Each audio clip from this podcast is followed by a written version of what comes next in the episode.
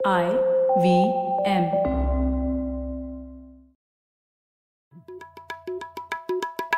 भाई हम हिंदुस्तानियों को बतियाना बड़ा पसंद है। बंगाली में अड्डा उड़िया में खोटी कन्नड़ा में हरटे और हिंदी में पुलियाबाजी। इस कला के लिए हमारी हर भाषा में एक शब्द है। तो प्रणय और मैं तो अक्सर मिलकर पुलियाबाजी करते ही रहते हैं। हमने सोचा कि आपको भी इसमें शामिल कर लिया जाए।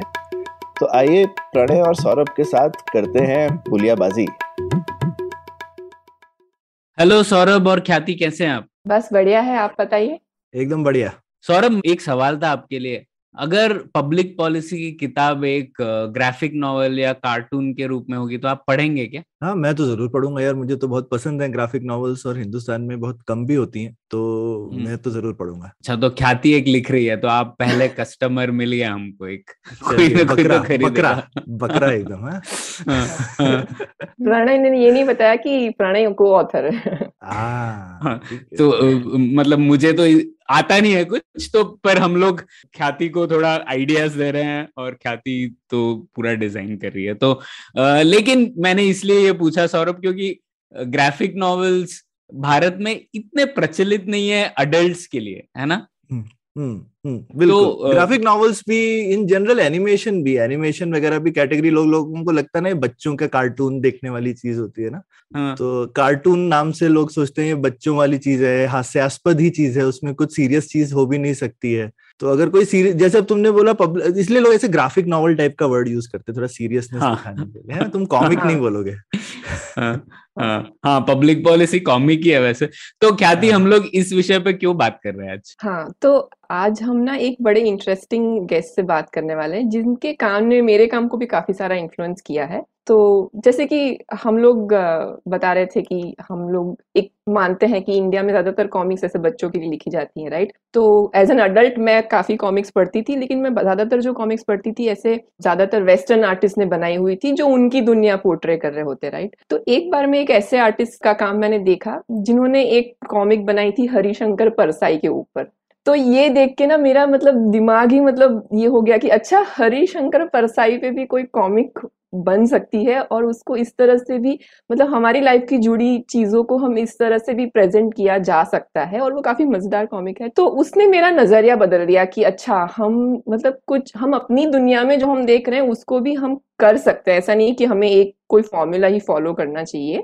तो आई थिंक क्योंकि वो आर्टिस्ट ने उस, मुझे काफ़ी इन्फ्लुएंस किया और आई थिंक सौरभ भी उनको फॉलो करते हैं और काफ़ी लोग हमारे श्रोताओं में से भी फॉलो करते होंगे। तो हमने सोचा कि क्यों ना आज इन आर्टिस्ट से ही बात की जाए कि वो हमें कुछ और बता सकते हैं एनिमेशन इंडस्ट्री के बारे में इंडिया में क्या हो रहा है उसको लेकर। तो इसलिए हमारे आज के गेस्ट है सुमित कुमार। सुमित कुमार एक कार्टूनिस्ट है जो एक बकर मैक्स नाम का एक कॉमिक्स एंड एनिमेशन स्टूडियो चलाते हैं। उन्होंने अ, बारी नक्सल बारी और कश्मीर की कहानी ऐसी पॉलिटिकल ग्राफिक नॉवेल्स लिखी हैं।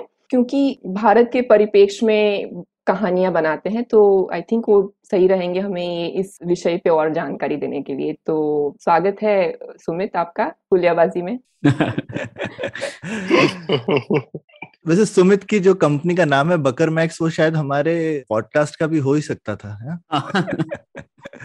ये ये कैसे नाम रखा तुमने सुमित बकर मैक्स? मैं मेरी एक फ्रेंड है हम लोग एक बार जा रहे थे गाड़ी में और जाते जाते आई थिंक मैंने कुछ ऐसे जोक मारा और उस वो भी हँसी मैं भी हंसा और हमने बोला ये तो बहुत ज़्यादा ही बकर हो गई। तो हम्म। मतलब ये मैक्सिमम बकर हो गए थे तो बकर मैक्स हो गया। तो हम्म, वो वर्ड सॉर्ट ऑफ़ एक दिमाग में रहा फिर बाद में मैं कुछ बना रहा था लाइन ऐप के लिए स्टिकर बना रहा था। तो वो बनाते बनाते भी मेरे दिमाग में आया तो उसको मैंने वन ऑफ़ द स्टिकर्स भी बनाया। फिर उसके बाद जब मुझे वेब कॉमिक अपनी शुरू करनी थी तो मैंने यार ये वर्ड ठीक है ये वर्ड यूनिक है वर्ड परफेक्ट है। मतलब मुझे लगता है कि मैं अगर मेरे को अपने काम को डिफाइन करना है और एक जो चीज़ है जिसके लिए मैं पूरे टाइम कमिटेड हूँ आई थिंक वो बकर मैक्स ही होगा। और हमने बस वो वर्ड लिया। और उस समय मतलब कोई इंटेंशन कुछ ऐसा नहीं था कि कितना बनेगा कहाँ जाएगा नहीं जाएगा। बस मस्ती मस्ती में यूज़ कर लिया। हम्म हम्म, तो कितने साल से कर रहे हैं सुमित ये ये तो ऐसे थाने में पुलिस वाला पूछता है।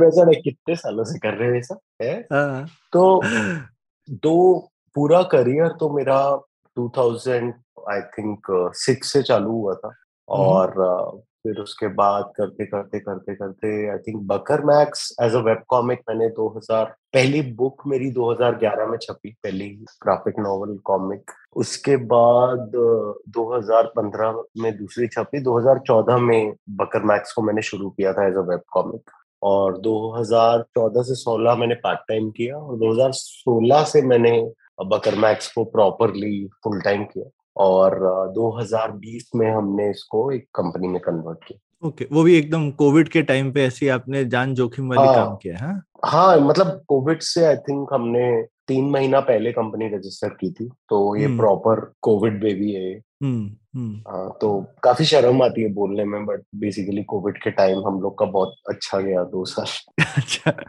चलो गुड गुड। गुड नहीं ये किसी किसी का तो गया कंटेंट काफ़ी लोग ज़्यादा कंज्यूम करने लगे थे ना उस समय क्योंकि सब घर में थे तो। I think content. वालों का काम काफ़ी अच्छा चला उस टाइम पे कंटेंट भी साथ में मतलब ये था कि एक तरीके से आप कह लो एक क्योंकि मैं पहले से यही लाइफ जी रहा था। मैं एक कमरा यही मेरा एक जिसे कोई भी पूछता है बकर मैक्स का ऑफ़िस का है? कोई ऑफ़िस नहीं है सब रिमोट है। तो ये जहाँ मैं बैठा हूँ I call it a sad little room तो मैं तो पहले से ही सैड लिटल रूम से काम कर रहा था और मेरा लाइफ यही था। मैंने पंद्रह पंद्रह दिन में घर से बाहर नहीं निकला हुआ। कई बार एक महीना भी हुआ है।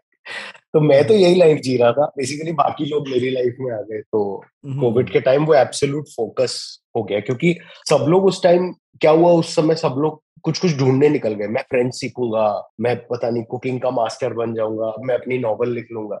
हम लोग पहले से यही कर रहे थे तो बस वो एक हमारा टाइम वो बीच में फैंटेसीज में वेस्ट ही नहीं हुआ बस काम करते थे हम्म तुम पहले से ही फैंटेसी बना रहे थे। पहले से ही फैंटेसी में था तो ज़्यादा टाइम वेस्ट नहीं हुआ। हम्म हम्म, सही है।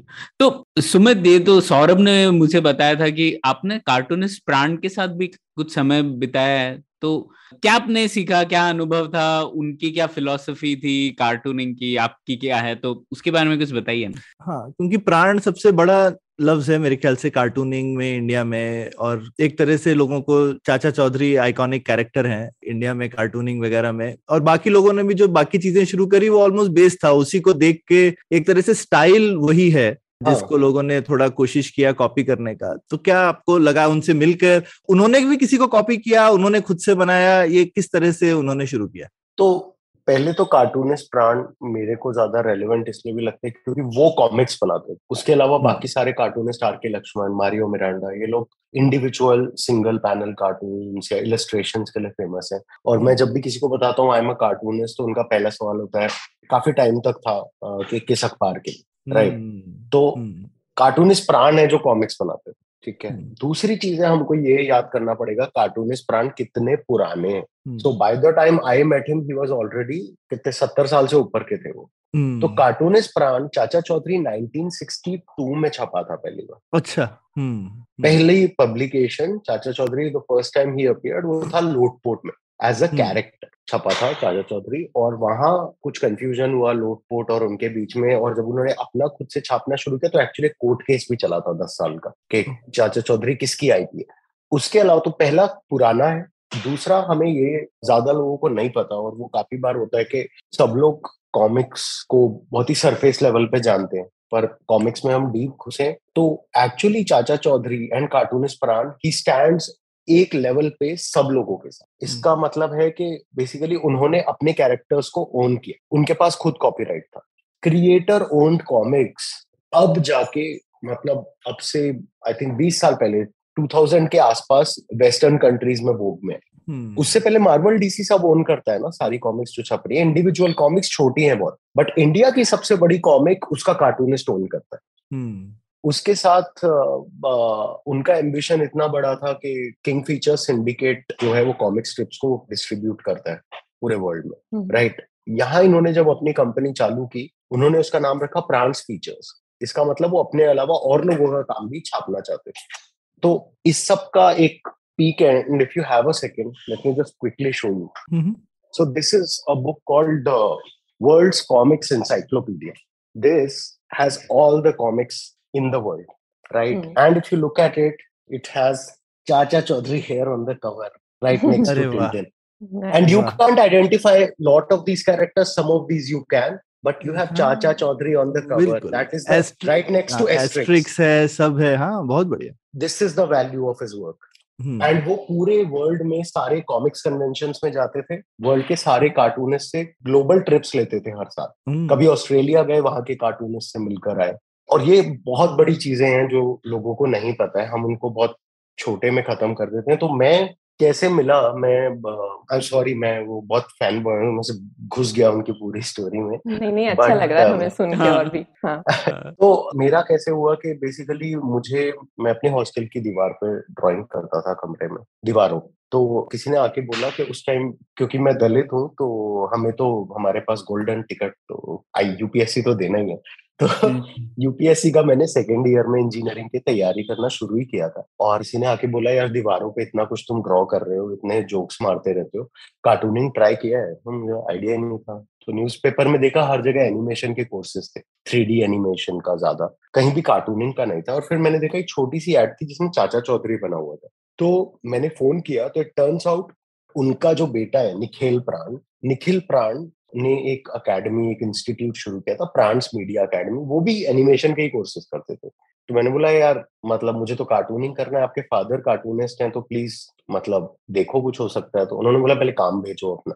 तो जो भी उस टाइम की क्रूड ड्राइंग्स थी, मैंने भेज दी। उन्होंने बोला, ठीक है, दो महीने का एक कोर्स कर देंगे हम। हम राज कॉमिक से किसी को बुलाएँगे, जो तुम्हें थोड़ा बहुत बेसिक सिखा देगा। और तुम बेसिकली अगर तुमको जमता है, इतने इतने पैसे लगेंगे।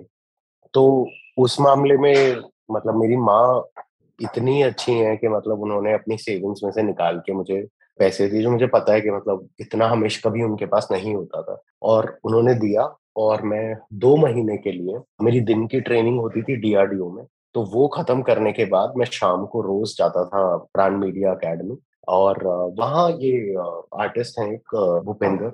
आलू वालिया वो आते थे। और उन्होंने मुझे पूरे मीडियम का एक्सपेंस पढ़ाया दो महीने। में cartooning comics cel animation character कैसे ड्रॉ करते हैं मूवमेंट्स कैसे ऑब्ज़र्व करते हैं, पूरा एक्सपैंस उस आदमी ने मुझे पढ़ाया। और उसमें मेरी दो महीने की ट्रेनिंग में लास्ट हफ़्ता था, जाके कार्टूनिस्ट प्राण के साथ काम करना। और मैं वहाँ गया, उनका जो घर है, उसमें एक तो घर नारायणा विहार में। तो अगर आप नारायणा विहार में हो तो आप कभी उस टाइम पे स्पॉट कर सकते थे कार्टून इस प्राण को जूस पीते हुए। और जूस पीते हुए भी उनका मुँह वही होता था जो उनकी कॉमिक्स में होता था ना कि कार्टूनिस्ट प्राण कसूर पाकिस्तान में पैदा हुए। हाँ, तो मैंने मैं गए तो वहाँ मैं गया बाहर ऐसे मेटल में प्राण लिखा है। और मैंने सोचा मैं गेट खोलूँगा तो ऐसे वॉल्ट डिज्नी प्रोडक्शंस की तरह चार असिस्टेंट होंगे। Is Pran sir what's happening this that अंदर गया तो उनकी बीवी आई उन्होंने बोला ऊपर टॉप फ्लोर पे चले गए तो मैं ऊपर टॉप फ्लोर पे गया। तो हम्म। टॉप फ्लोर में लिटरली एक सैड लिटल रूम उसके साथ एक और सैड लिटल रूम दो सैड लिटल रूम है। एक कार्टूनिस्ट प्राण का है, जिसमें बैठ के ऐसे ड्रॉ करते हैं और दूसरा सैड लिटल रूम है, जहाँ उनका एक असिस्टेंट बैठता है और उनके सामान वामान स्टोर्ड है वो सब और काफ़ी डिमोटिवेटिंग था वो और फिर उन्होंने मुझे स्क्रिप्ट दी। उन्होंने बोला, ये स्क्रिप्ट लो ड्रॉ करना शुरू करो। मैंने ड्रॉ किया। फिर मैंने जाके कुछ कुछ क्वेश्चन पूछे जो मुझे हमेशा खाते थे कि आप ये स्वेटर पे बेसिकली वो हमेशा जब भी स्वेटर बनाते थे तो ये लेट्स से ऐसा स्वेटर है। तो स्वेटर पे ये ऐसे बनाते थे। तो मैंने ये आप ऐसे क्यों बनाते हाँ, हाँ, मतलब, correct. तो हाँ, ये मतलब काफ़ी अजीब तरीका है वुल दिखाने का। तो हम्म, वो कहते थे मतलब वो देख के रफनेस दिखती है एकदम से कि कपड़ा स्मूथ नहीं है। तो ऐसे कुछ कुछ क्वेश्चन पूछे but I think intelligent question मेरे काफ़ी जल्दी खत्म हो गए क्योंकि दिमाग तो मेरे में है नहीं। तो फिर उसके बाद मैं उनसे फुल ऐसे दो सेकंड में आई थिंक अगले दिन ही मैं peer to peer type question from one cartoonist to another Hmm. Sir what do you think about future of animation उन्होंने बोला, हम्म। बेटा अभी टाइम है नहीं होगा तो हम्म। बात करेंगे तो I think that was my that one week was my only interaction. I spoke two, three more times with him for different specific questions I had, and all his answers were, matlab, it's just three calls I had, and all three had like these big nuggets which allow I something like keep to myself and use.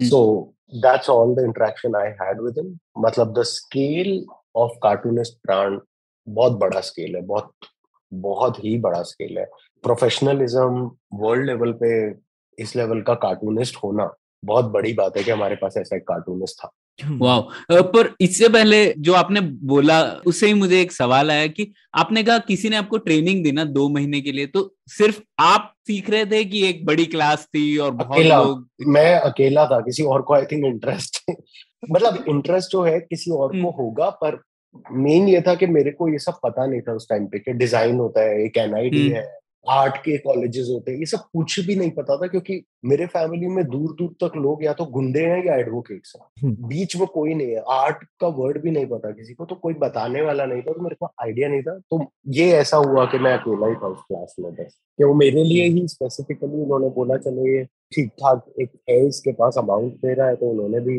Rule किया इंसान। वाह पर तो उस time के जो comics animation industry है उसका थोड़ा लैंडस्केप समझाइए ना सुमित की जैसे आपने कहा राज कॉमिक्स था और प्राण का तो आपने कहा वो खुद ही एक कंपनी थे मतलब सब मीडिया प्रोडक्शन टीचिंग भी कर रहे हैं और कॉमिक्स के कैरेक्टर भी उन कर रहे हैं। तो थोड़ा समझाइए ना कैसा लैंडस्केप तो बेसिकली हमारा दो जो कॉमिक्स का लैंडस्केप है उसका सबसे अच्छा टाइम आया था नाइन्टीज में। जब राज कॉमिक्स और चाचा चौधरी वगैरह, ये सब तो थे ही और everybody who could print and publish comics सब कॉमिक्स छाप रहे थे। कॉमिक्स खूब बिक रही थी उस टाइम पे। उस टाइम पे जो एक क्लासिक मिस्टेक उसने किया, जो उस टाइम पे हम उसको इंडस्ट्री कह सकते हैं, उसने किया कि उन्होंने बस कुछ ऐसे कॉमिक्स बनाने पे फोकस नहीं किया जहाँ परस्यूट बेचने से ऊपर हो। वो काफ़ी 90s के बॉलीवुड टाइप स्टाइल में फंस गए। और उन लोगों का वो परस्यूट नहीं रहा। उन्होंने आर्टिस्ट में थोड़ा, जैसे कहते हैं ना इन्वेस्ट करना प्रमोट करना, वो थोड़ा कम रहा। कुछ ऐसे एरर्स हुए, जिसकी वजह से वो मोमेंटम एकदम सडनली क्रैश किया और वही सेम टाइम है, जिसपे ओरिजीत सेन अपनी पहली इंग्लिश की ग्राफिक नॉवल लिखता है रिवर ऑफ़ स्टोरीज तो बेसिकली ये रिवर ऑफ़ स्टोरीज के लेवल का काम हिंदी में भी हो सकता था और वो एक बहुत नेचुरल प्रोग्रेशन होता पूरे मीडियम का, पर वो नहीं हो पाया। और उसके बाद से आई थिंक कॉमिक्स वगैरह हमेशा से सॉर्ट ऑफ़ फ्रेंच बन गया, थोड़ा टूट सा गया तो अलग अलग स्पेसेस में होता रहा। पर वो जो मोमेंटम है, वो तब से वापस नहीं आया। एनिमेशन का ये है कि एनिमेशन इंडिया में हर चीज़ में हम जाके तो बोल सकते हैं, हमारे इतिहास में था, महाभारत में सब कुछ है। पर मतलब इंडिया में एनिमेशन और कॉमिक्स अमेरिका के नेटिव मीडियम है और कॉमिक्स जापान का भी है और फ्रांस बेल्जियम का भी है। तो एनिमेशन का जो टाइम था, वो सबसे अच्छा टाइम था फिफ्टीज तो फिफ्टीज में एक एनिमेटर आए थे डिज्नी से और इंडिया की एक ऑर्गेनाइजेशन है फ़िल्म डिविजन गवर्नमेंट की है। उन्होंने उनको इनवाइट किया था और उन्होंने एक ग्रुप ऑफ़ एनिमेटर्स को ट्रेन किया था। उस जो ग्रुप से एनिमेटर्स निकले, उसमें मतलब इंडिया के बाप दादा हैं एनिमेशन के राम मोहन और एक है I think Bhishma I'm forgetting his name तो वो एनिमेटर अच्छा तो ये इन लोगों ने वो जो पुराने बढ़िया बढ़िया फ़िल्म डिवीज़न के एनिमेशन वो हाँ सुमी वगैरह एक चिड़िया अनेक चिड़िया हाँ ओके हाँ, ओके इसीलिए हाँ। वो इतने बढ़िया एनिमेशन है। हाँ वो वो बनाए इन लोगों ने अपने आप। ये लोग तो उस टाइम पे एक बैम्बी स्टाइल फ़िल्म पे काम कर रहे थे उस एनिमेटर के साथ मिलकर। वो फ़िल्म कभी नहीं आई बाहर पर हम्म, वहाँ से जो इन लोगों ने सीखा उससे आपको ये सारी अपनी एनिमेटेड छोटी छोटी मिलती हैं। एक ये हम्म। सारी जितनी आप देखते हैं आज। फिर उसके हम्म। बाद उसी टाइम से आई थिंक फिर एनिमेशन चल रहा है नॉन स्टॉप चल रहा है।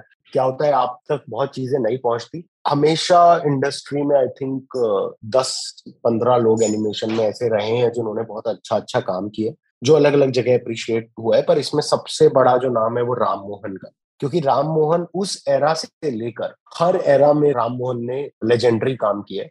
और ये पीक करता है जब एक डॉक्यूमेंट्री फ़िल्म मेकर जापान से डिसाइड करता है कि मैं रामायण को एनिमेशन में बनाऊँगा और वो राम मोहन को हायर करता है और राम मोहन उसकी पूरी एनिमेशन डायरेक्ट करता है और उससे हमें जो एनिमेटेड रामायण फ़िल्म है हमें वो मिलती हम्म। तो वो अभी तक का आई थिंक पीक वर्क है इन एनिमेशन पर उसके अलावा दूसरा एक और काम है जो इंडिया में ही हुआ है again Arjun the animated film वो भी काफ़ी उस मामले में लैंडमार्क फ़िल्म है, क्योंकि उसको बनाना वगैरह, उसका जो डायरेक्टर है, वो एक्सट्रीमली पैशनेट आदमी actually he is no more and अभी भी उनके साथ जो लिखते थे Rajesh Devraj still there and तो आई थिंक एनिमेशन हमेशा से डिसेंटली रहा है। कॉमिक्स का बहुत अच्छा मोमेंटम आया था बट इट सैडली हम्म, आगे थोड़ा उस पे बिल्डअप नहीं हो पाया। आगे और हाँ। इतना कुछ हो नहीं पाया।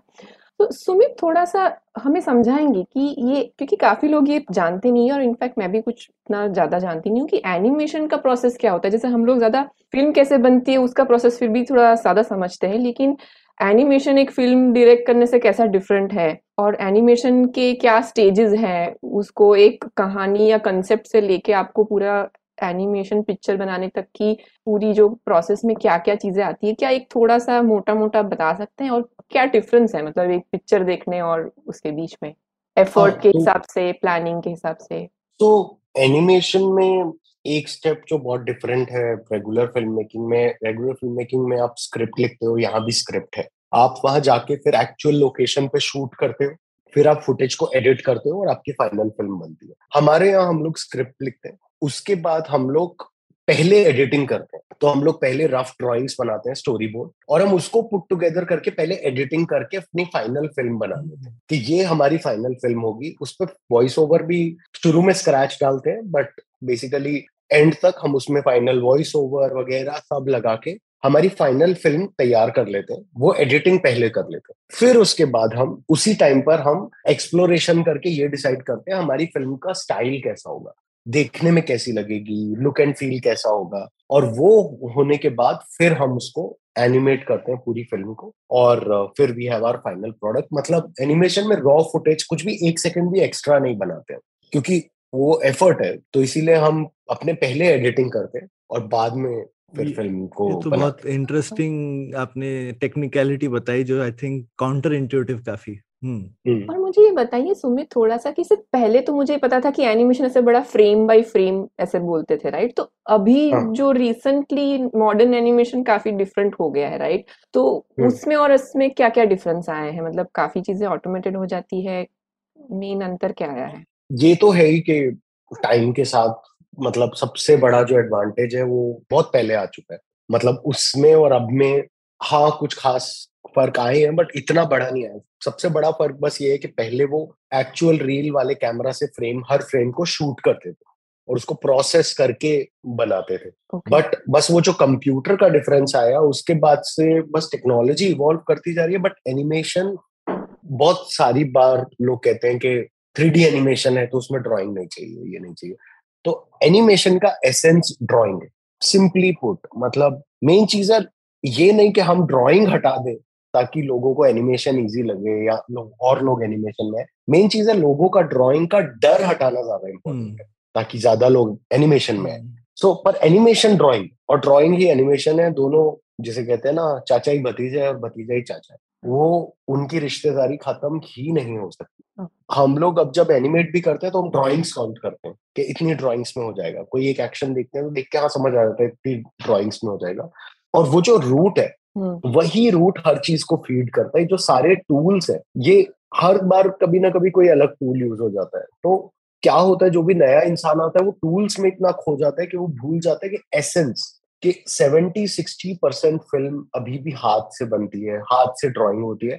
बस टूल चेंज हो गए। जैसे फॉर एग्जांपल आईपैड है, उस पे प्रोक्रिएट में भी एनिमेशन के टूल्स आ गए। मैं वो यूज़ कर सकता हूँ। उसके अलावा आई थिंक मांगा स्टूडियो करके सॉफ्टवेयर उस पे कर सकता हूँ। टून बूम करके एक सॉफ्टवेयर है। तो basically there a thing called rigging जिसमें आप ऐसे पपेट बना लेते हो राइट वो पपेट बना लिया आपने, और वो पहले थ्री में बनता था बट टू में भी बनता है। फ्लैश पे बनता है एनिमेट में बनता है बट टून बूम में और और कॉम्प्लेक्स पपेट्स बना सकते हो। फिर उसके बाद एक सॉफ्टवेयर है अपना कैरेक्टर एनिमेट उस पर आपने एक बार पपेट बना लिया तो मैं बस कैमरा ऑन करके बोलूँगा और वो पूरे कैरेक्टर को मेरी मूवमेंट पे हिला हम्म। ओह वो भी है। कैरेक्टर एनिमेटर के बाद अभी एडवांस टूल्स जो है एनिमेशन में स्कोप ऑफ़ द प्रोजेक्ट के हिसाब से कि मतलब अगर आप फीचर कर रहे हो अगर आप बड़ा कुछ कर रहे हो छोटे में भी कर सकते हो पर बहुत सारे एडवांस टूल्स पे आ गए। जैसे एक एआई का टूल है एपसिंथ जो एनिमेशन को कलर कर सकता है।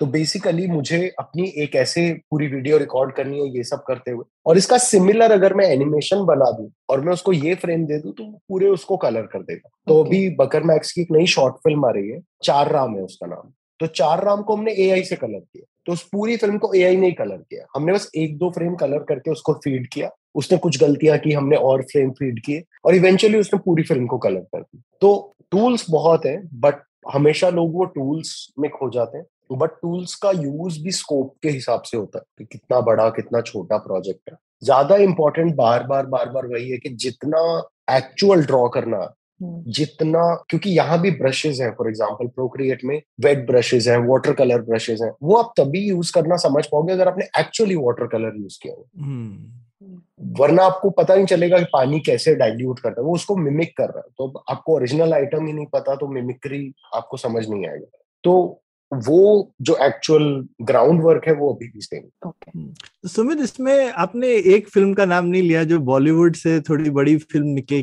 आई थी। आई डोंट नो फ्लॉप हुई थी कि हिट दिल्ली सफारी।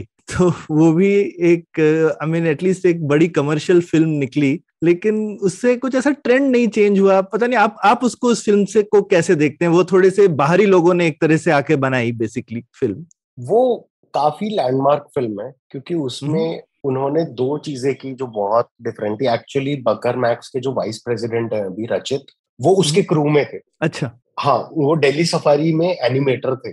बाद में उन्होंने मैनेजमेंट में शिफ्ट किया बट वो उस टाइम पे एनिमेटर थे दिल्ली सफारी पे। दिल्ली सफारी ने दो चीज़ें बहुत यूनिक की थी। पहली चीज़ है दिल्ली सफारी ने प्रोमिनेंट स्टार्स को वॉइस एक्टिंग के लिए यूज़ किया जो एक बहुत वेस्टर्न कॉन्सेप्ट है अभी तक यूजुअली किया नहीं था।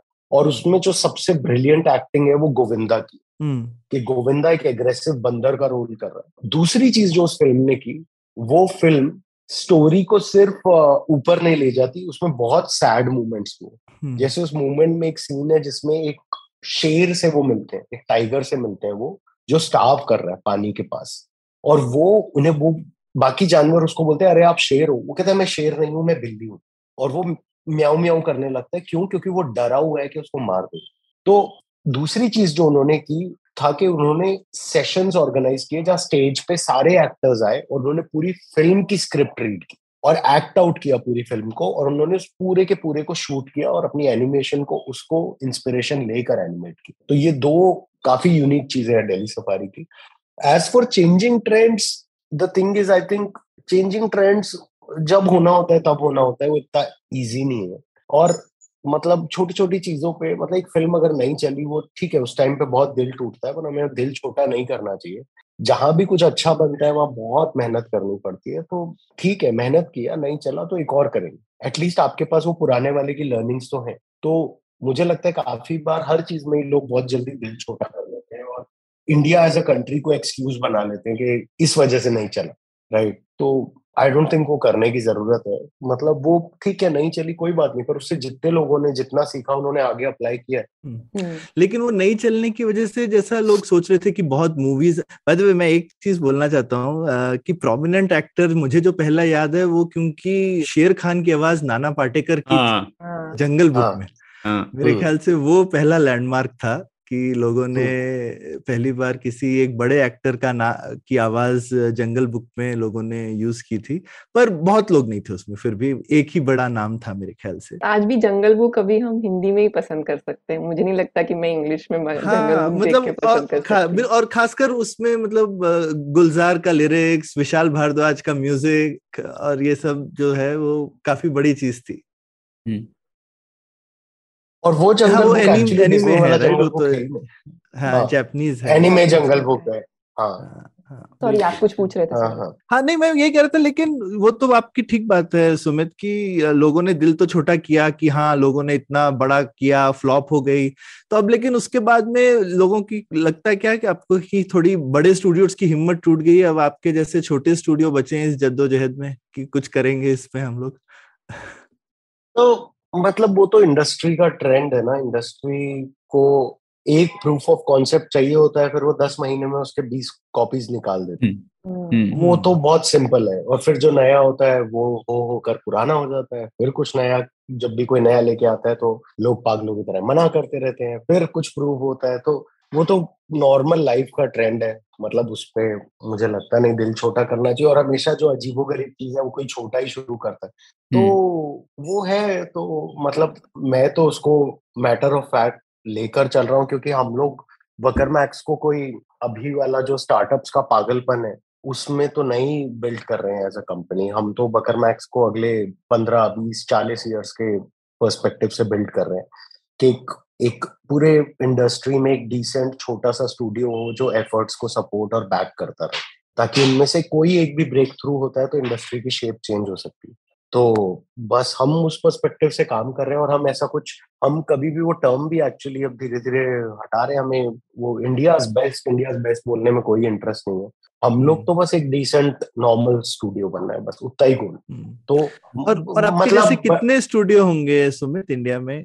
बहुत बहुत अकेली दुनिया है आप लोगों के लिए या है बिरादरी है कुछ मतलब जो एनिमेशन इंडस्ट्री है ना वो आप समझ लो वो देवानंद का गाना नहीं है फूलों के रंग से उसमें होता है ना भीड़ के बीच बीच में रह जाए अकेला वो टाइप हम्म, का सीन है हम्म। कि एनिमेशन में है बहुत सारे बट हम्म। जिसको आप एक्चुअल इंडियन एनिमेशन इंडस्ट्री कहोगे वो मतलब ज़्यादा से ज़्यादा आई थिंक पाँच छह सात स्टूडियोज हैं तो। बस उतना ही है और पाँच छह सात स्टूडियोज हैं उससे ज़्यादा नहीं है एंड मतलब कॉन्फ्रेंस करेंगे तो कॉफ़ी डे में खत्म हो जाएगी और हाँ मतलब एक कैफ़े कॉफ़ी डे बुक कर सकते हैं उसमें खत्म हो जाएगा बट हाँ। तो उसमें दो एस्पेक्ट्स है एक है कि जो ओरिजिनल काम कर रहे हैं ओरिजिनल स्टोरीज पे काम कर रहे हैं वो कम है ज़्यादातर या तो आउटसोर्सिंग का काम कर रहे हैं और। थोड़े बहुत है वो सिर्फ़ क्लाइंट वर्क कर रहे हैं तो जो एक्चुअल ओरिजिनल स्टोरीज पे काम कर रहे हैं वो लोग कम है but at the same time आपको ये भी समझना पड़ेगा और इसको कॉन्टेक्स्ट में लेना पड़ेगा कि बाहर भी जहाँ भी एनिमेशन हो रही है हर कोई पिक्सार नहीं है। हम्म, हम्म, जो नेचुरल अजम्पन आता है ना कि बाहर तो हर कोई पिक्सार है वैसा नहीं है। बाहर भी ऐसे हम्म। बहुत सारे छोटे छोटे छोटे छोटे स्टूडियोज हैं जिनकी फ़िल्म काफ़ी बार मैसिव हो जाती है एकदम से। बहुत बड़े बड़े स्टूडियोज भी हैं इनफैक्ट जिनके ऑपरेशन बहुत छोटे हैं।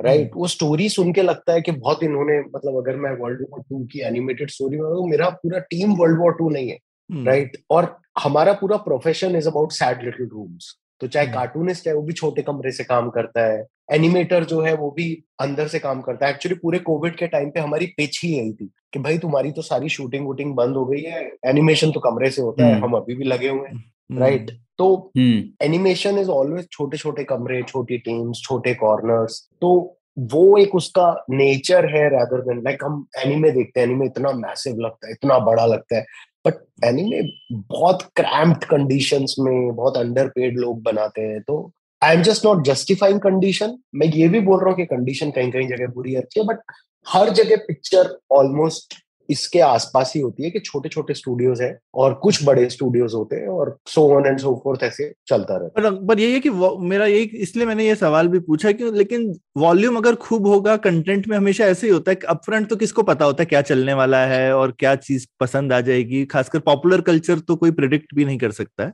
तो अगर खूब सारा कंटेंट आए तो कोई चीज़ सक्सेसफुल हो जाना के चांसेस अच्छे होते हैं। पर हाँ। हिंदुस्तान से मुझे लगता है कि वॉल्यूम ही क्योंकि कम आता है तो एक जिसको कभी कभी अंग्रेज़ी में बोलते हैं ना कि क्वांटिटी में भी एक क्वालिटी होती है तो वो क्वांटिटी हम्म। जो है वो ही मिसिंग है मेरे को ऐसा फीलिंग आता है हिंदुस्तान से जबकि आर्टिस्ट का टैलेंट और क्वांटिटी तो इंडिया में कम नहीं है मेरे हिसाब से। ना ही और मुझे लगता है जो पहले एक थोड़ा सा खर्चीला काम भी होता था एनिमेशन बनाना अब ये मॉडर्न टूल्स की वजह से नहीं आपको लगता है कि ये चीज़ थोड़ी सी अब अफोर्डेबल है प्रोडक्शन कॉस्ट के हिसाब से? तो एक तरह से और ज़्यादा डेमोक्रेटाइज होना चाहिए इस तरह से कि और लोग बना सकें प्रोडक्शन के वॉल्यूम और इंक्रीज होना चाहिए पर ऐसा दिख नहीं रहा है। मेन चीज़ है अच्छा काम हो तो रहा है पर वो अच्छा हम्म। काम आप तक पहुँच रहा है नहीं पहुँच रहा वो हम्म, भी ये भी है। अपने आप में क्वेश्चन है। दूसरी चीज़ है हम लोग जो आप टूल्स का कह रहे हो वो ठीक है कि टूल्स डेमोक्रेटाइज हो गए हैं और सोशल ऑनलाइन की वजह से पब्लिश करना भी इजी है। बेसिकली जो ये पूरा एक स्टोरी है ये अपने आप में एक फीडबैक लूप की तरह प्ले करता है। तो जो चीज़ें आप सोच रहे हो एक यंग बच्चा जो शुरू कर रहा होता है वो भी यही सोचकर बहुत पहले हिम्मत हार जाए हम्म। तो वो अटेम्प्ट नहीं करता। और फिर हम्म। यही सर्कल रिपीट होता जाता है और ये ऑलमोस्ट एक इविल सर्कल बन जाता है आ, तो मेन चीज़ है इसमें जो आप कह रहे हो ना कि वो अटेम्प्ट जितने ज़्यादा होंगे कोई तो कुछ तो होगा तो हम्म। वही है मतलब हमारी तो पूरी कंपनी का अटेम्प्ट वही है कि हम रेदर देन एक परफेक्ट शॉर्ट फ़िल्म बनाए पाँच साल लगा के हम लोग छोटी छोटी स्टोरीज करते रहते हैं ट्राई इन द होप्स कि कोई एक स्टोरी होगी जो कभी किसी को अच्छी लगेगी ऐसा कुछ होगा तो वही है और मतलब सबसे ज़्यादा सिंपल चीज़ है जो बार बार है कि वो पता नहीं कोई कोई ऐसा डर है कि मेरी कोई ट्रेन छूट जाएगी जो हर हम्म, जगह हम्म। सबको है और अपेरेंटली यहाँ भी है कॉमिक्स में एनिमेशन में भी कि हम्म। उनको लग रहा है कोई ट्रेन छूट जाएगी उनकी तो वो जो डर है ना वो डर जो है वो प्रॉब्लम है और कोई प्रॉब्लम है नहीं उनको लगता है कि यहाँ टाइम इन्वेस्ट करने से उनका आगे शायद करियर बनेगा कि नहीं नहीं बन पाएँगे उनके लिए। ऐसा लगता है काफ़ी लोगों को हाँ और आपको ये सोचना चाहिए कि यार कितनी अच्छी प्लेइंग फ़ील्ड है कंपटीशन ही नहीं है मतलब हाँ, आप अगर it's like taking a walk in Mongolia कि आप हम्म, जाओ हम्म। जो करने का मन है करो ओपन फ़ील्ड है हम्म। टूल्स ठीक ठाक है एनिमेशन बनाने में इतना कोई जान नहीं लगती है हम्म। मतलब यू जस्ट सिट डाउन आप अगर छह महीने इंसान की तरह बैठकर काम करो और एक तो इस देश में प्रॉब्लम है मिडिल क्लास को अभी भी लगता है वो गरीब ये हम्म। मिडिल क्लास डाइसन के वैक्यूम क्लीनर खरीद खरीद के सोचती है कि मैं गरीब है गरीब वो टीवीएफ की सीरीज़ देख देख के ताली मार मार के पागल हुई हुई है उसको नहीं पता कि रूरल इंडिया में जान जा रही है लोगों की। वो तो माँ बाप भी अभी तक घबराते रहते बेटा क्या होगा? सेफ्टी सिक्योरिटी भाई जब तक तीन टाइम की रोटी प्रोमिस्ड है तुम पेपर पेन उठाओ और जितना पागल होना है हो जाओ ना क्या जा रहा है? हुँ, हुँ. तो वो जो जो ओवरऑल एक सेंस ऑफ़ फियर है मुझे पता नहीं कहाँ से आ रहा है। और ये आई थिंक हर बच्चे को आई थिंक जैसे कहते हैं ना अपने पेरेंट्स को और हर किसी को डिफाई करने की ज़रूरत है और अपने मन से इन चीज़ों में घुसने की ज़रूरत है और बनाने की ज़रूरत है। मेक अ गंदी सी एनिमेटेड फ़िल्म बनाओ बनाओ डालो फिर एक और बनाओ फिर एक और बनाओ और तब तक बनाते जाओ जब तक या तो पागल नहीं हो जाओ या कोई एक अच्छी ना लगे लोगों को। हम्म, मुझे लगता है इसमें ना जैसे हमें रोल मॉडल की भी कमी है जैसे कि आपने बताया कि आपकी फैमिली में भी ऐसे आपके आसपास कोई ऐसे नहीं थे जो कर रहे थे तो आपको आइडिया नहीं था। वैसे मेरे साथ भी यही था कि मेरे सामने सब लोग जो कर रहे थे इंजीनियरिंग ही कर रहे थे और मैंने मन से किया लेकिन फिर भी मेरे लिए ये ऑप्शन हो सकता है ये कभी मैंने सोचा ही नहीं। मतलब वो बाई फ्लूक मुझे मिल गया वो अलग बात है। पर अ, ऐसे बहुत सारे लोग को तो ये ऑप्शन हमारे दिमाग में ही नहीं होता इसलिए फिर कहाँ से आएगा ना? वही है। अ, हम्म। उसमें मुझे और एक एक्चुअली आपने बीच में मेंशन किया कि अभी काफ़ी सारा ग्लोबल एनिमेशन वर्क भी इंडिया में आ रहा है काफ़ी ऑफशोरिंग हो रही है राइट तो थोड़ा सा उसके बारे में बताइए ना कि ये इंडस्ट्री मतलब क्या है उसमें क्या होता है यहाँ पे क्या ऑफशोरिंग वो हो रही है? एक तो वो अभी नहीं बहुत टाइम से ही हो रही है बहुत पहले से हो रही है तो जैसे टेक्नोलॉजी आउटसोर्सिंग होती है वो एक्चुअली उसी का पार्ट है। ये लोग गवर्नमेंट ऑफ़ इंडिया बार बार बोलती है एनिमेशन इतना बड़ा सेक्टर है इतने सारे पैसे हैं उसमें इतना सारा कुछ है। और वो हमेशा ये आउटसोर्सिंग इंडस्ट्री को उसमें काउंट करती है। अब आउटसोर्सिंग इंडस्ट्री जो है वो इंडियन एनिमेशन इंडस्ट्री का पार्ट है नहीं। तो वो मतलब वैभव कुमरेश तो अभी आज के डेट में India almost the best animator we have ही उन्होंने भी यही बात बोली है कि ये इंडियन एनिमेशन इंडस्ट्री का पार्ट नहीं है outsourcing industry hmm, outsourcing industry बाहर से पूरा एक शो लिखा हुआ आता है उसकी स्क्रिप्ट रेडी होती है उसके स्टोरी बोर्ड्स बने हुए होते हैं और उसका एक एनिमेटिक भी बना होता है जिसमें वो विजुअल लाइनअप होते हैं और एनिमेटिक में काफ़ी डिटेल होती है। तो अगर एक शॉट में कोई ऐसे ऐसे ऐसे बोल रहा है तो उसके इन, बहुत इंडिविजुअल डिटेल्ड चीज़ें बनी हुई आती हैं टू द पॉइंट जहाँ उसमें दिमाग लगाने की ज़रूरत नहीं। हम्म। और उसको करने के लिए ये लोग कंपनीज़ खोलते हैं और इन कंपनीज़ में ये लोग जाते हैं बाहर के इंटरनेशनल कॉन्फ्रेंसेस में। वहाँ जा जाकर ये पैक करते हैं अपना कंपनीज़ और वहाँ से वो लेकर आते हैं प्रोजेक्ट्स और ये लोग की जो कंपोजिशन होती है, उसमें सीनियर्स बड़े कम होते हैं और बहुत सारे यंग ग्रेजुएट्स होते हैं और बहुत सारे इंटर्न्स होते हैं। तो एक मैसिव वर्कफोर्स होती है जिसको पैसा नहीं दे रहे और एक बहुत मैसिव वर्कफोर्स होती है जिसको बहुत कम पैसा दे रहे होते हैं और बहुत बड़े बड़े वर्क हॉल्स में ये लोग उनसे काम कराते हैं, जहाँ उनको एक्चुअली अपना मोबाइल भी बाहर लॉक करके आना होता और इसमें जो कमाई है, ये लोग सिर्फ़ वॉल्यूम में कर सकते हैं। तो ये लोग ऐसे जायंट फैक्ट्रीज बनाते हैं और वहाँ आर्टिस्ट को दिमाग लगाने की ज़रूरत नहीं है।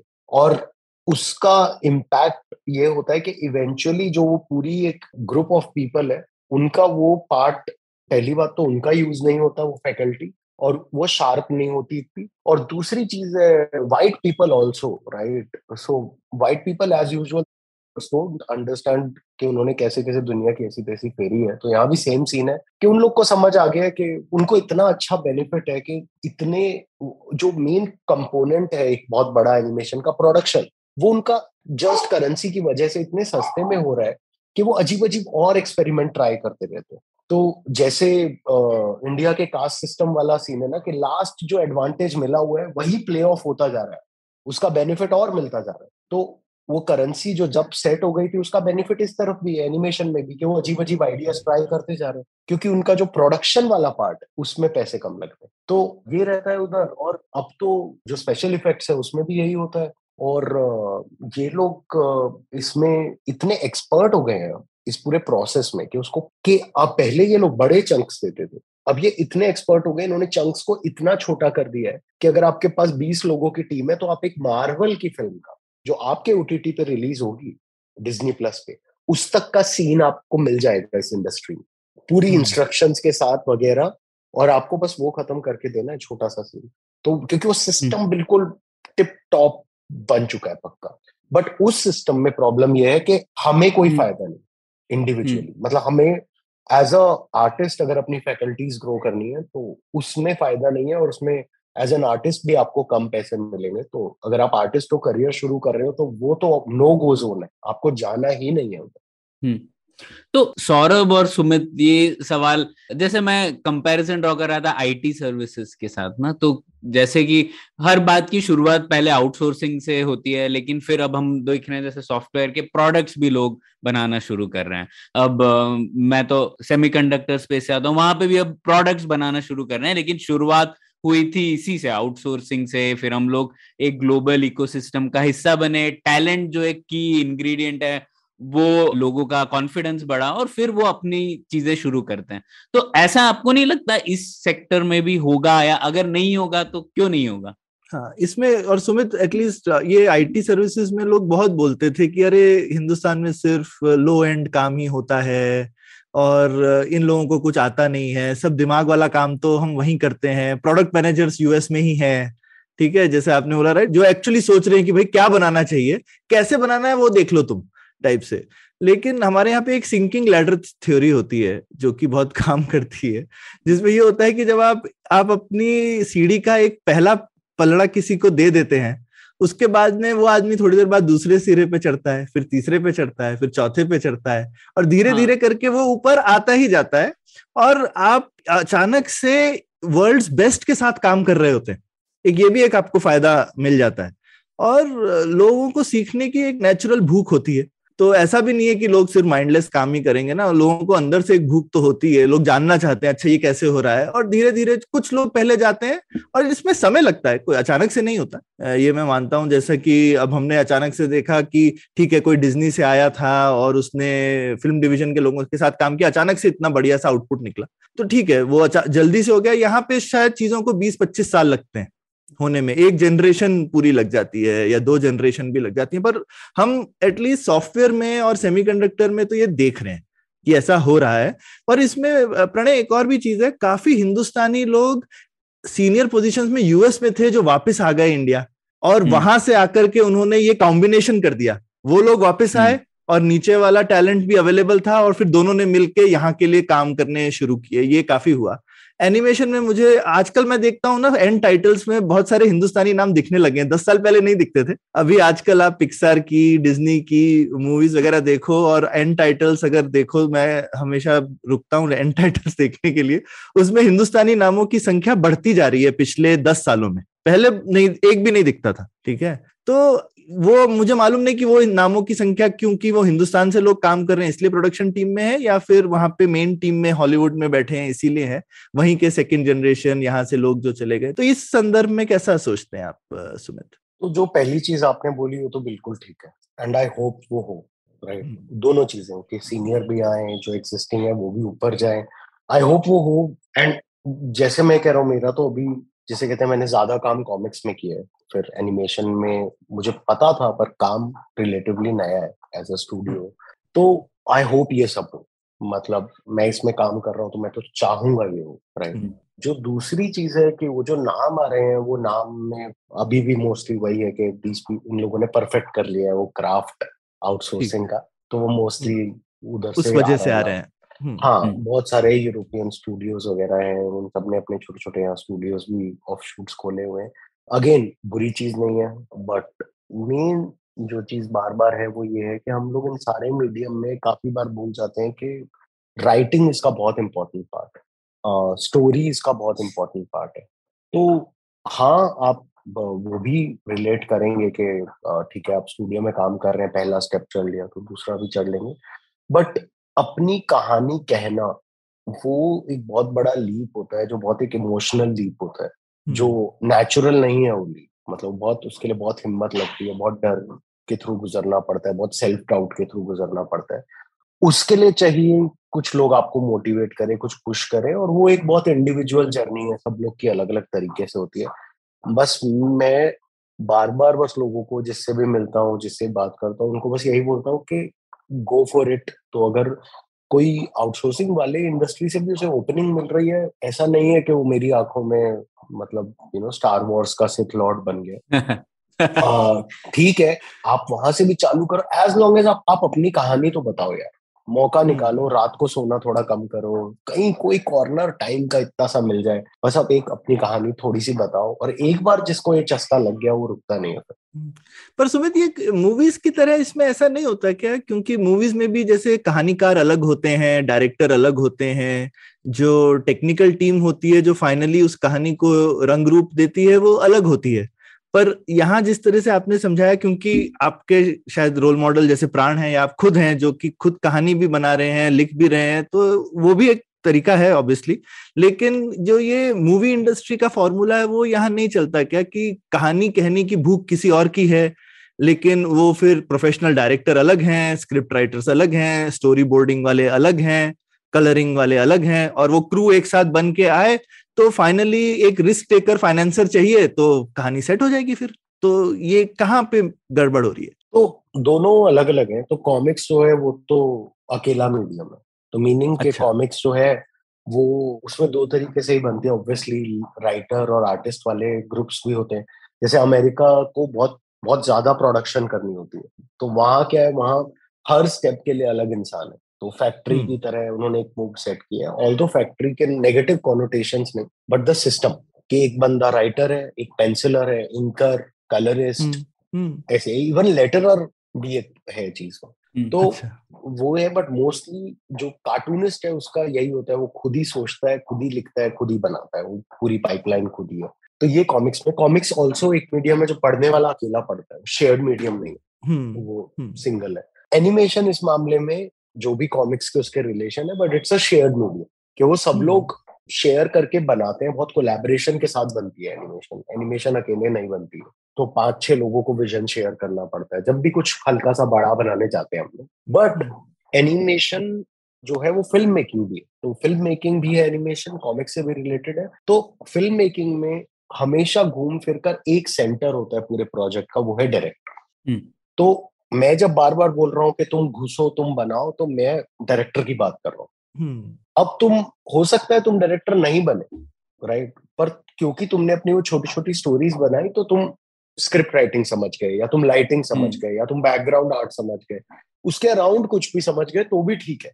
तो मेरा कहने का मतलब नहीं है कि हर एक सिंगल इंसान को बनाना ये सब ये पूरी पाइपलाइन है हर इंडस्ट्री एक पाइपलाइन होती है। तो अभी वो वॉल्यूम ऑफ़ प्रोडक्शन उतना नहीं है कि रोल्स इतने और ज़्यादा डिवाइड हो ऑलरेडी हम्म। होते हैं मतलब हर प्रोडक्शन जो हम भी करते हैं, हम तो बहुत छोटे हैं, फिर भी हम भी करते हैं तो वो रोल्स आ जाते हैं। बट अभी और जितना प्रोडक्शन बढ़ता जाएगा, जो बड़ी प्रोडक्शन है, उनमें है सारे रोल्स अच्छा। सुमित, इससे पहले कि हम लोग आगे बढ़े, आपने हिंदी कॉमिक्स के बारे में बताई, लेकिन मैं आपसे पूछ रहा था कि भारत की जो दूसरी भाषा है, उनमें कॉमिक्स या एनिमेशन में आप देख रहे हैं क्या कि थोड़ी ज़्यादा प्रगति हो रही है? जैसे हमें पता है तमिल सिनेमा काफ़ी कुछ नई चीज़ें ट्राई करने में अग्रिम में रहा है। तो इसमें कैसा हो रहा है? कुछ देख रहे हैं आप नए एक्सपेरिमेंट्स वहाँ पर? तो आ, एक तो पहले भी बहुत कुछ छोटा छोटा बड़ा सब रहा है। जैसे तमिल कॉमिक्स रही है। तमिल में भी लोग काम कर रहे हैं मीडियम्स में। कार्टूनिंग जो पॉलिटिकल कार्टूनिंग है वो तो हर जगह रही है।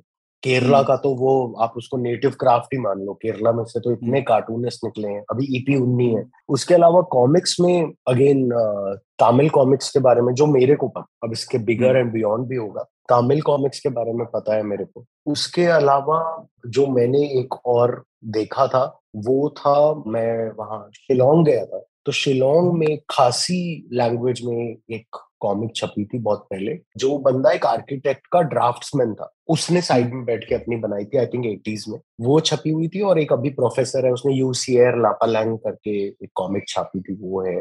तो इंडिविजुअल एफर्ट्स हैं अपने अपने कॉमिक्स में वो अगेन हर कोई अपने अपने तरफ़ से ज़ोर लगा के बनाता है। एनिमेशन में इंटरनेट की वजह से लोग अपनी छोटी छोटी चीज़ें बना रहे हैं और वो पब्लिश कर रहे हैं वो हो रहा है। ऑनलाइन लोग अपना एनिमेटेड शॉर्ट्स वगैरह छोटे छोटे बना के डाल रहे हैं अपनी अपनी लैंग्वेजेस में भी। एक्चुअली और उसमें काफ़ी लोग इंटरेस्टिंग चॉइसेस भी करते हैं, जैसे एकासोरस करके एक स्टूडियो है। उन्होंने अभी एक एनिमेटेड शॉर्ट बनाया है जो पूरा मलयाली में बट वो एनिमेटेड शॉर्ट है कि एक बुढ़ा आदमी है जो केरला के, जो नेटिव घोष की स्टोरीज है वो बता रहा है उनके बारे में, और उसी का वॉइस ओवर यूज़ हुआ है, और उसके ऊपर एनिमेट किया उन्होंने। तो वो पूरी मलयालम में। राइट बट वो एक बहुत बड़ा इंडिया का अच्छा खासा बड़ा स्टूडियो है उसने एनिमेट करके बनाई वो उन्होंने वो डिसीज़न लिया कि हम मलयालम में बनाएँगे और क्यों नहीं? तो ऐसे एफर्ट्स हो रहे हैं अलग अलग लैंग्वेजेस में। तो बस मैं ये कह रहा था कि अलग अलग लैंग्वेजेस में भी एफर्ट हो रहे हैं बट साथ में ये भी याद रखना पड़ेगा घूम के वो प्रॉब्लम भी होती है कि बहुत सारे लोग इंग्लिश में काम करते हैं। और उसका प्रॉब्लम यही है कि जो आपने बिल्कुल शुरू में बोला था ना जैसे कुछ इंटेलिजेंट बात करनी होती है इंग्लिश में स्विच कर जाते हैं और ये लोग खुद नहीं जानते कि अगर कॉमिक्स और एनिमेशन अमेरिका का नेटिव फॉर्म है तो बॉलीवुड और सिनेमा इंडिया का नेटिव फॉर्म है। और अगर आप अपनी लैंग्वेजेस यूज़ करोगे तो मतलब बहुत एडवांटेज है उसका, जो मोस्टली मिस कर जाते हैं। आई थिंक बहुत सारे बैंड्स भी मिस करते हैं म्यूज़िक सीन में और आई थिंक बहुत सारे अलग अलग मीडियम से भी मिस करते हैं जब वो इंग्लिश लैंग्वेज की तरफ़ रेस करते हैं। बट बैंड्स अभी काफ़ी सारे मतलब और रीजनल लैंग्वेजेस को जोड़ के बहुत अच्छे बैंड्स आ गए हैं। जैसे हाँ, एक हाँ. व्हेन चाइम में टोस्ट करके एक है जो आई थिंक तमिल या मलयालम और इंग्लिश को जोड़ देता है और बीच में हिंदी भी डाल देते हैं और उनका मतलब एकदम ग्लोबल म्यूज़िक है उनका क्वालिटी तो वो हम्म। मैं ये बताने वाली थी कि वरुण ग्रोवर और मैं उनका एक इंटरव्यू सुन रही थी तो उसमें वो बता रहे थे कि वो और उनकी वाइफ शायद उनकी वाइफ शायद छोटा नागपुर प्लेटो से है तो वो एक कॉमिक बुक लिख रहे हैं कि जो वहाँ की डायलेक्ट में लिख रहे हैं वो तो आई थिंक लिख दी है कि निकलने वाली है, मुझे ये अभी अच्छे से याद नहीं है बट तो ऐसे सब लोग कोशिश कर रहे हैं कि अलग अलग डायलेक्ट्स में भी निकले। उनको भी लेकिन ये प्रॉब्लम हो रही थी कि लोग बोल रहे थे उनको कि तुम हिंदी में लिख के लाओ तो हम छाप देंगे, पर क्योंकि तुमने ये डायलेक्ट में लिखी हुई है तो उनको वो दिक्कत आ रही थी। तो जो इंग्लिश हमारे साथ करती है, वो हिंदी उस दूसरी भाषाओं के साथ भी करती है। हाँ हम्म। इसमें मेरे को इस समय एक और चीज़ बताओ हमने काफ़ी सारा कॉमिक्स और एनिमेशन की बात की तुमने बोला भी नाइनटीज एकदम थोड़ा गोल्डन एरा टाइप था कॉमिक्स का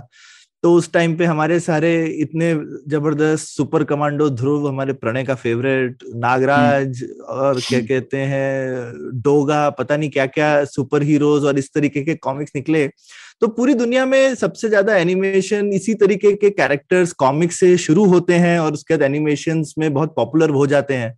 और तो इतनी जनता थी जो इन सब चीज़ों की फ़ैन थी, सब थी, लोगों ने क्यों नहीं पॉपुलर एनिमेशन सीरीज़ बनाई नागराज की और सुपर कमांडो ध्रुव की वगैरह या चाचा चौधरी की ही जो कि आइकॉनिक कैरेक्टर हैं।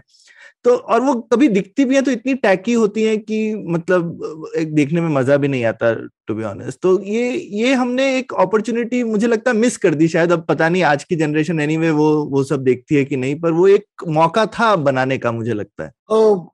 तो पहली बात तो कि इन लोगों ने बहुत अटेम्प्ट किए हैं। तो अच्छा। आ, इन सब चीज़ों को शोज़ और मूवीज़ बनाने के ऐसा नहीं है कि नहीं किए। तो पहली बात तो ये कि इन लोगों ने अटेम्प्ट किए। तो जो गोल्डन एज नंबर वन में कह रहा हूँ मैं गोल्डन एज जो बन रहा था उसके हिसाब से नहीं कह रहा मैं। क्वालिटी ऑफ़ वर्क के लिए नहीं कह रहा मैं। बस एक इंडस्ट्री हम्म। के बिज़नेस पर्सपेक्टिव हाँ। से कह रहा हूँ वॉल्यूम बन रहा बूम कर रहा था। वही मैं हाँ। उसी वॉल्यूम की बात कर रहा हूँ कि वॉल्यूम तो को हम भुना सकते थे। हम्म। दूसरी चीज़ है कि अगर हम बाहर से कंपेयर करें तो उन लोगों का मीडियम स्टार्ट होता है। अमेरिकन कॉमिक्स की बात करें तो फोर्टीज में स्टार्ट होता है लेट फोर्टीज से लेकर और ट्वेंटी uh, ट्वेंटी में आप इसको पीक देखते हैं। तो लेट फोर्टी से कितना हो गया? अस्सी साल अस्सी साल अस्सी साल। हमारे यहाँ कॉमिक्स अगर चाचा चौधरी सिक्सटीज में छप रही है तो सिक्सटीज से अस्सी साल मतलब 2040 में हम्म। मतलब हम मतलब ऑब्वियसली 2000 में भी बन रही थी right but I am just saying कि अभी क्या होता है आजकल हम लोग की बहुत बातें हुई हैं लोगों से जो आके पिच करते हैं कि हम लोग एक सिनेमैटिक यूनिवर्स बनाते हैं फिर पहले साल में सिनेमैटिक यूनिवर्स कॉमिक्स दूसरे साल में फ़िल्म तीसरे साल में रिटायरमेंट तो हाँ। वो लोग ये नहीं समझते हैं कि हर इंडिविजुअल जो वो कॉमिक्स बनी है ना अमेरिकन मीडियम में भी उनको उस टाइम पे बनाते वक्त वो फ़िल्म नहीं बना रहे हैं वो बस वो एक कॉमिक हम्म। बना रहे हैं उसकी हम्म। गहराई में घुस रहे हैं उसकी डेप्थ में घुस रहे हैं और ऐसी ऐसी कॉमिक्स की लेयर अपॉन लेयर बन के बहुत सारे मिथ बने हैं ये बने वो बने और जो फैंडम है, वो भी धीरे धीरे क्यूरेट हुआ है धीरे धीरे यू नो होकर ये बहुत लंबा और बहुत डिटेल्ड प्रोसेस है। हर एक फ़िल्म वो अब हमें लगता है कि अच्छा बीस है मार्वल के अंदर फ़िल्म तो वो तो ऐसे गोभी मूली की तरह बन रही है। बट हर एक फ़िल्म को बनाने के लिए पचास लोग लड़ते हैं, पचास के दिल टूटते हैं, पचास कैंसिल होती है। आइसबर्ग वाला सीन यहाँ भी है पूरा मतलब नाइन्टी परसेंट वो दिखाई नहीं दे रहा है जो मर रहा है। तो अगर आप देख लो आउटपुट इतना है तो कितना मर रहा होगा ऑन डेली बेसिस तो यहाँ भी आई थिंक जो सेकंड पार्ट आपने बोला ना कि वो मे बी हम मिस कर गए हैं वो मूवमेंट इन लोगों ने पूरा अटेम्प्ट किया and globally it's not easy to make a film एक फ़िल्म बनाना इजी नहीं। एक टीवी शो बनवाना इजी नहीं। है अच्छे से अच्छे स्टार्स के नाम के बावजूद चीज़ें अप्रूव नहीं होती। कई बार अप्रूव होके आधे में मर जाती। बहुत सारी चीज़ों को सही होना होता है एक मूवी बनने के लिए। कई बार मूवी बन के रिलीज़ नहीं हो पाती।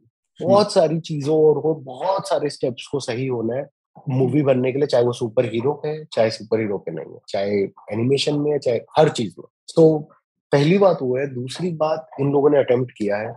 आप फॉर एग्ज़ाम्पल एक फनी फैक्ट है कि सोनू सूद नागराज प्ले कर रहा था जब इन्होंने पहला पायलट प्लान किया था नागराज। अच्छा। तो अभी भी आप जाके यूट्यूब पे देख सकते हैं। और उन्होंने आई थिंक एक टीवी शो भी बनाया था जो दूरदर्शन पे आया। आपके पास Shaktimaan as a proof of concept है। आया था अच्छा था चला। उसके बाद चाचा चौधरी में पूरा टीवी शो अब उसके टैकी होने की जो हम बात कर रहे हैं वो टैकीनेस कहाँ से आ रही है? अब उसको ट्रेस करें। अगेन हर चीज़ के हम रीजन ढूंढ सकते हैं। तो टैकी है तो वो सिर्फ़ इसलिए नहीं है कि उन्होंने ऑन पर्पस ही बनाया। अब पॉइंट ये भी है कि हमारी स्कूलिंग में एजुकेशन में आर्ट एजुकेशन नहीं है। अब आर्ट मैं जब बचपन में छोटा था मैं अभी तक काफ़ी टाइम तक मैं आर्ट को फार्ट ही समझता था। जो मुँह में ब्रश लेके वो चीज़ पेंटिंग करता है वो। पर आर्ट वो नहीं है। आर्ट एजुकेशन को मेरा कहने का मतलब है कि बच्चों को सिर्फ़ ड्राइंग मत पढ़ ड्राइंग क्लास में। एक लेसन में ड्राइंग पढ़ा रहे हैं एक लेसन में फ़िल्म मेकिंग पढ़ा रहे हैं एक लेसन में उनको हल्का सा डिज़ाइन के बारे में पढ़ाया एक लेसन में किसी और चीज़ के बारे एक कंपोजिट एजुकेशन होके एक राउंडेड ऑफ़ इंसान निकला जिसको अगर आर्ट परस्यू करना है पर यार शांति निकेतन ये सौ साल से पढ़ा रहा है ना यार इस टाइप की चीज़ ऐसा थोड़ी है कि शांति निकेतन में बड़ी सतही लेवल की आर्ट पढ़ाई जा रही थी। पर या तो वो लोग वो लोग या तो या तो वो लोग अलग ही दुनिया में रहते हैं और आपकी दुनिया में आते नहीं है वैसे वाले लोग। हाँ मतलब मैं ही कह रहा हूँ सीबीएसई e पढ़ा रहा है क्या? हाँ, हाँ स्कूल में शायद नहीं पर हाँ, हमारे यहाँ पे उस तरीके के बड़े आर्ट स्कूल रहे हैं मैं ये बोलना चाहता हूँ। आप बड़ौदा कॉलेज ऑफ़ आर्ट ले लो शांति निकेतन नहीं नहीं मैं मैं डिग्री लेवल की बात साल पुराने वाले हैं। हाँ मैं डिग्री लेवल हम्म। की बात नहीं कर रहा मैं स्कूल लेवल की बात कर रहा हूँ। ठीक ठीक। स्कूल लेवल का पॉइंट ये है कि स्कूल के बाद हम्म। आप कहीं भी जा सकते हो। ठीक। और अगर स्कूल लेवल में आपको एक आर्ट की ओवरऑल एजुकेशन मिल गई जिसमें आप डिज़ाइन भी समझ पाए थोड़ा सा लोगो क्या होता है कुछ कुछ चीज़ें। तो फ्यूचर में जब आप क्लाइंट बनेंगे जब आप एक लेट से टीवी शो कमीशन कर रहे हैं चाचा चौधरी पे तो आप पॉइंट आउट कर सकते हैं कि यार ये पीछे फैब्रिक थोड़ा अच्छा सा यूज़ कर लो आप उतने पैसे का ही पड़ेगा पर कलर अच्छा लगेगा। और या आपको आर्ट डायरेक्टर बता रहे हैं सर सेम रेट पे ही फैब्रिक पड़ेगा मैं पीछे ये वाला लगा देता हूँ अच्छा लगेगा। तो आप गधों की तरह ये नहीं बोलोगे कि मुझे पता है ये कर दो वो कर दो वो नहीं बोलोगे क्योंकि आपको स्कूल में वो एक नगेट था देना। तो पॉइंट ये कॉस्ट का डिफरेंस नहीं पड़ता इन चीज़ों को करने इट्स जस्ट के वो जिसने टेस्ट इंप्रूव हो जाए थोड़ा। हाँ हाँ। तो वो जो जब बीच में वो फ्लो आया ना एमबीए और वो गाजियाबाद एमबीए ट्रक भर भर के आए तो वो बहुत सारी चीज़ों में घुस गए तो वो एंटरटेनमेंट सेक्टर में भी बहुत सारे घुसे तो वो भी अपने डिसीज़न लेते हैं अपनी मर्ज़ी से तो उनकी मर्जियों से भी काफ़ी बार कुछ चीज़ें होती हैं। तो, तो आपकी शिकायत ओवरऑल एस्थेटिक प्रोबेबली टेस्ट से है जो कि is a cultural phenomena probably ऐसा नहीं है कि वो एक आई I मीन mean, जो शायद एनिमेशन स्टूडियोज की या जो वहाँ पे आर्टिस्ट हैं सिर्फ़ उन्हीं की वजह से नहीं है पर वो जो पूरी टीम का एवरेज लेवल उतना हाई नहीं था जैसा आपको लग रहा है बेसिकली हाँ मे बी वो कई बार एवरेज मतलब, नीचे चला गया हो सकता है वहाँ आर्ट टीम में भी क्रिएटिव टीम में भी हम्म। ऐसा नहीं है वो सब भी बहुत सारे लोग अच्छे होते हैं क्या हम्म। पता वहाँ भी हो पर मैं ये कहने की कोशिश कर रहा हूँ कि कॉस्ट का डिफरेंस ज़्यादा नहीं होता है अच्छे एस्थेटिक हाँ, और बुरे एस्थेटिक हाँ। में। हर चीज़ जो बनती है हम लोग बनाते हैं सारी फिल्म्स वगैरह जब वो पहली बार बनाते हैं ना आपको कोने की टेप्स दिखती नहीं है। हम्म। आप अगर हल्का सा फ्रेम इतना बढ़ा दोगे ना आपको दिखेगा कितनी टेप चिपकाई हुई। Main focus hmm. होता है जो चीज़ फ्रेम में है ना बस वो सही निकल हम्म। और वो निकल सकती है। वो बस बहुत अंदर का एक बेयर एस्थेटिक पे अगर काम किया हुआ है तो वो हो सकता है। और मैं खुद उस चीज़ का मतलब बहुत नया नया प्रोपोनेंट हूँ। मुझे खुद मैं खुद आर्ट को बहुत एक यू नो इल्यूजन और एक फैंटेसी वाली चीज़ समझता था। आजकल उसकी वैल्यू समझ आती है कि बहुत छोटा सा आर्ट बहुत लाइफ को अच्छा कर देता है अच्छा डिज़ाइन अच्छा आर्ट इसमें मैं थोड़ा एक अपना पॉइंट जोड़ना चाहती हूँ। मुझे लगता है जब हमारा ये पिछले दो दशकों में ना हमारा आर्ट थोड़ा एक्सपैंड भी हुआ है उसके साथ लेकिन हमारा मेन स्ट्रीम आर्ट में बहुत सारा फॉर्मूला बन गया है। तो आई थिंक लोगों को लगने लगा है मतलब जो मीडिया कंपनी जिसमें इसमें पैसा डाल रही है वो अंडर एस्टिमेट कर रही है हमारी ऑडियंस को। उनको लगता है कि अगर ऐसे ही बनाया क्योंकि देखो हमारे पहले अडेप्टेशन आप देखो मालगुडी डेज़ का अडेप्टेशन देखो उसकी एस्थेटिक कितनी मैच करती थी वो किताब के साथ या हम्म, व्योम के पक्षी का अडेप्टेशन आप देखो। अभी रिसेंटली तारक मेहता का जो उल्टा चश्मा चलता है तो क्योंकि मैंने वो ओरिजिनल में पढ़ी है बचपन में तो मैं हमेशा बोलती हूँ कि तारक मेहता को मतलब स्वर्ग में जहाँ पे भी होंगे उनको इतना गुस्सा आ रहा होगा उस अडेप्टेशन को देख के कि क्योंकि उनका काम बहुत ही अच्छा है मतलब मराठी में पूला देश पांडे या उस उतने ऐसा उनका काम है और उनको उनकी एस्थेटिक इतनी गलत तरीके से प्रेजेंट की गई है कि वो मतलब वो प्रोडक्शन ही खराब है मतलब वो कुछ और ही आत्मा ही उसकी निकाल दी गई है। तो मुझे लगता है इसमें उसको पब, पब्लिक ज़्यादा लोग देखें ये बनाने के लिए उन्होंने उसको अंडर एस्टिमेट करके बनाया है। मुझे लगता है वो इस ओरिजिनल एस्थेटिक के साथ भी उतना अच्छा अपीलिंग था क्योंकि वो बूढ़े भी पढ़ते थे और छोटे बच्चे भी पढ़ते थे वो किताब।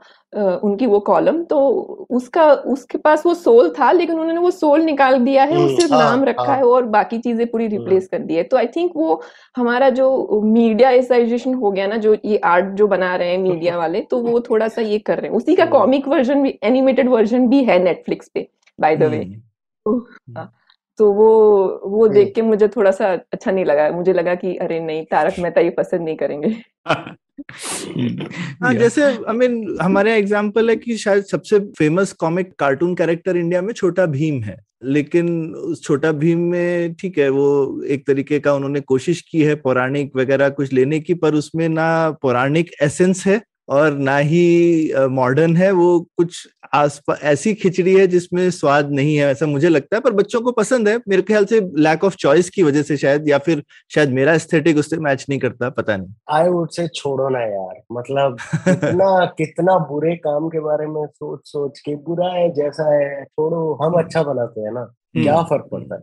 मतलब पॉइंट है ना वो एनालिसिस जितना करते रहेंगे जो हो चुका वो हो चुका उसके बारे में सोच के कितना उदास होंगे। मतलब नया हाँ। वो उसको कूड़े में फेंकते हैं नया फ्रेश पेपर उठाते हैं नया ड्रॉ करते हैं। मतलब हम्म। क्या जाता है? मतलब वो हो गया जैसे कहते हैं ना मिट्टी पाओ मतलब खत्म करो। मतलब मेरे को वही लगता है इसलिए मैं टू बी ऑनेस्ट ज़्यादा ना उसके बारे में सोचता हूँ ना ज़्यादा उसके बारे में उसके डेथ में मतलब उससे मैं दुखी नहीं होता क्योंकि चाहे जैसा भी एटलीस्ट एक अटेम्प्ट हम्म, एटलीस्ट वो तो है। You can give it hmm. That मतलब वो ना होने से बेटर है किसी ने कुछ अटेम्प्ट तो किया कुछ बनाया तो सही हाँ। क्योंकि वो अपने वर्स्ट फॉर्म में भी एक ओरिजिनल वर्क अपने हम्म। Worstest of worst crudest of crude form में भी वो मतलब कुछ है जो किसी ने बनाया तो ठीक है छोड़ो हम बनाते हैं ना बेटर अगर हम्म। हमें आता है लेट्स सिट एट इट हम बनाते हैं और बेटर वाह ये इतनी प्रेरणादायक बात कही आपने एपिसोड यहाँ पे खत्म करना चाहिए ऑन हाई लेकिन मेरे पास एक और सवाल है। सुमित मेरा दिमाग अभी भी अटका हुआ है कि 1990s में मैं तो बहुत कॉमिक्स पढ़ता था मतलब हम्म। तो मैं गोवा में रहता था लेकिन हम लोग इंदौर जाते थे छुट्टियों में तो हर एक दिन दो तीन कॉमिक तो पढ़ता था। तो मुझे अभी भी समझ में नहीं आ रहा है कि उस वक्त तो इनकम्स भी कम थी भारत की तो 2000s में जब इकोनॉमिक ग्रोथ पकड़ गई तो लोगों के पास आमदनी भी बढ़ी होगी।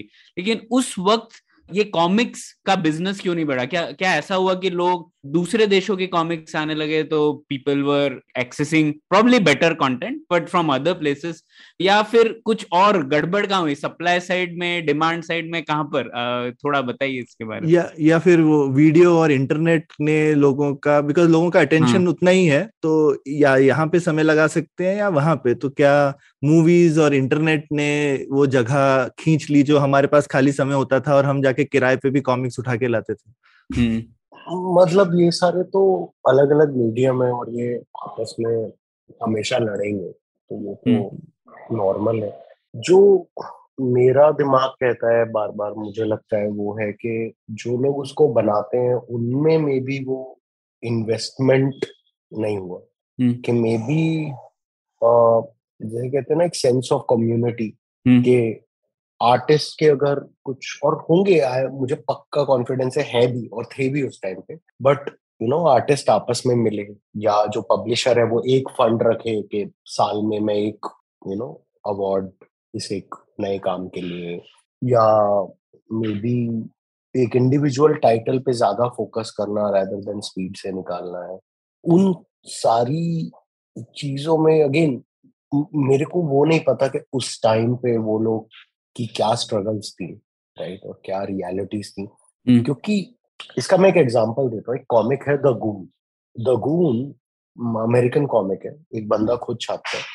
जो उसका सेल्फ पब्लिशर है और जो आर्टिस्ट है वो उसने कॉमिक बनाई थी। अभी अमेरिकन कॉमिक्स का मज़ाक उड़ाते हुए। डीसी मार्वल में death of Superman of the father of Superman red Superman तो वहाँ भी ऊपर नीचे बहुत सारे कर्व्स रहे।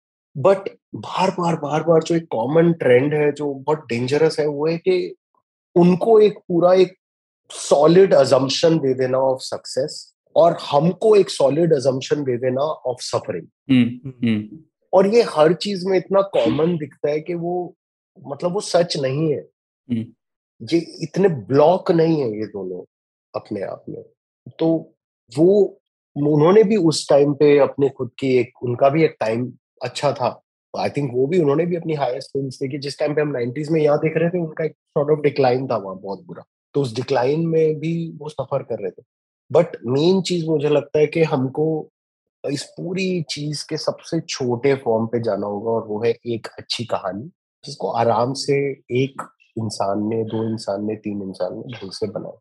उस टाइम पे भी लोगों ने किया होगा वही बार बार उसको मैं एनालाइज ज़्यादा इसलिए नहीं कर सकता क्योंकि वो टाइम की रियलिटीज मेरे को नहीं पता हम्म। क्या थी उन आर्टिस्ट हम्म। की बट जो सारे वो आर्टिस्ट थे राज कॉमिक्स वगैरह जिन्होंने उस टाइम पे वो एफर्ट्स किए वो उनको आपको देखना पड़ेगा कि उन लोगों ने किए हैं डिसेंट किए और कोशिश की है टू द पॉइंट कि वो लोग तो आपस में लड़े भी है एक दूसरे से हम्म। और वो अच्छी बात है क्या इंडस्ट्री का वो स्केल दिखाता है कि लोग अगर आपस में लड़ भी रहे राइट लड़ोगे आप तब ना जब पेट भरा होगा। कि हम्म। मतलब इतना माल है लड़ने के लिए। एंड नॉट पेट भरा होगा बट इतना माल है कि इतना राइवलरी है कि मल्टीपल प्लेयर्स एग्जिस्ट करते हैं कंपटीशन है।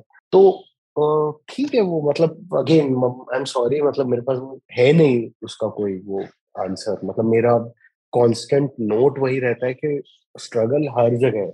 अमेरिकन इंडस्ट्री भी उतना ही स्ट्रगल करती है, फ्रांस और बेल्जियम की भी उतनी करती है, मांगा वाले भी उतना ही करते हैं एनिमे वाले भी करते हैं, हर जगह है बट हमको कहीं ना कहीं बैठकर अपने दिल से वो पूरा एक पार्ट निकाल के ट्यूमर की तरह निकाल के उसको जलाने की ज़रूरत है, जो उसको डायरेक्ट इंडिया पे ब्लेम कर देता है या अपनी नेशनैलिटी से लिंक कर रहा है।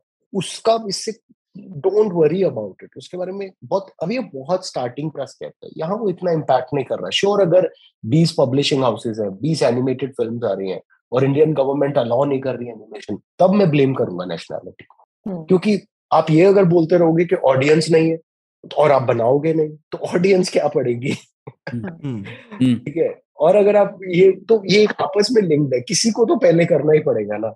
आप ये तो नहीं वेट कर सकते कि पूरा एक हॉल भर के ताली मारेगा और फिर मैं एंटर करूँगा स्टेज पे। वो हम्म। नहीं हो सकता।